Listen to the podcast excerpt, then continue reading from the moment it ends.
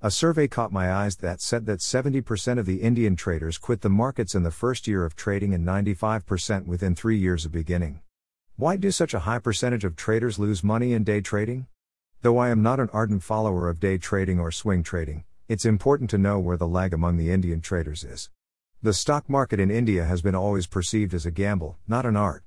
Be it long term investors or day traders, Satta Bazaar or game of luck, this is what most Indian households look at irrespective of the fact that an investor slash trader makes or loses blame is to be put on Kismet.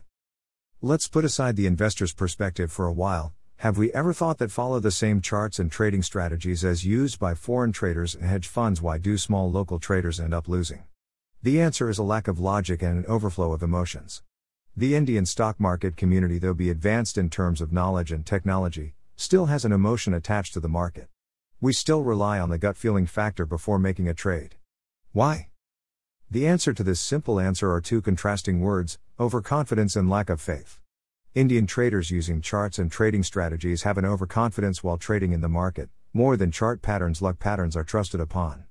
If usually, IT rises with every fall in the index slash currency every day, a small retail trader will play it the same way if he or she was able to pull out money once.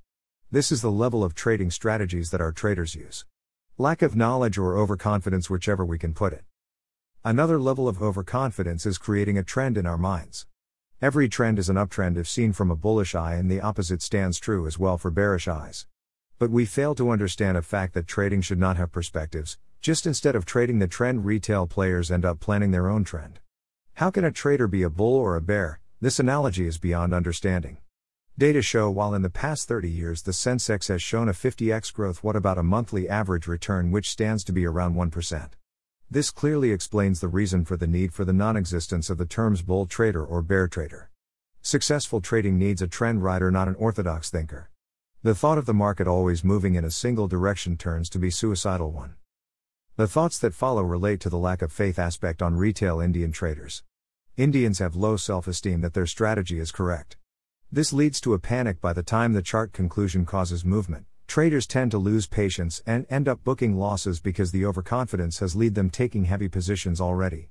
When you face a loss, it means that the trade was wrong. Traders often overtrade to cover for the loss.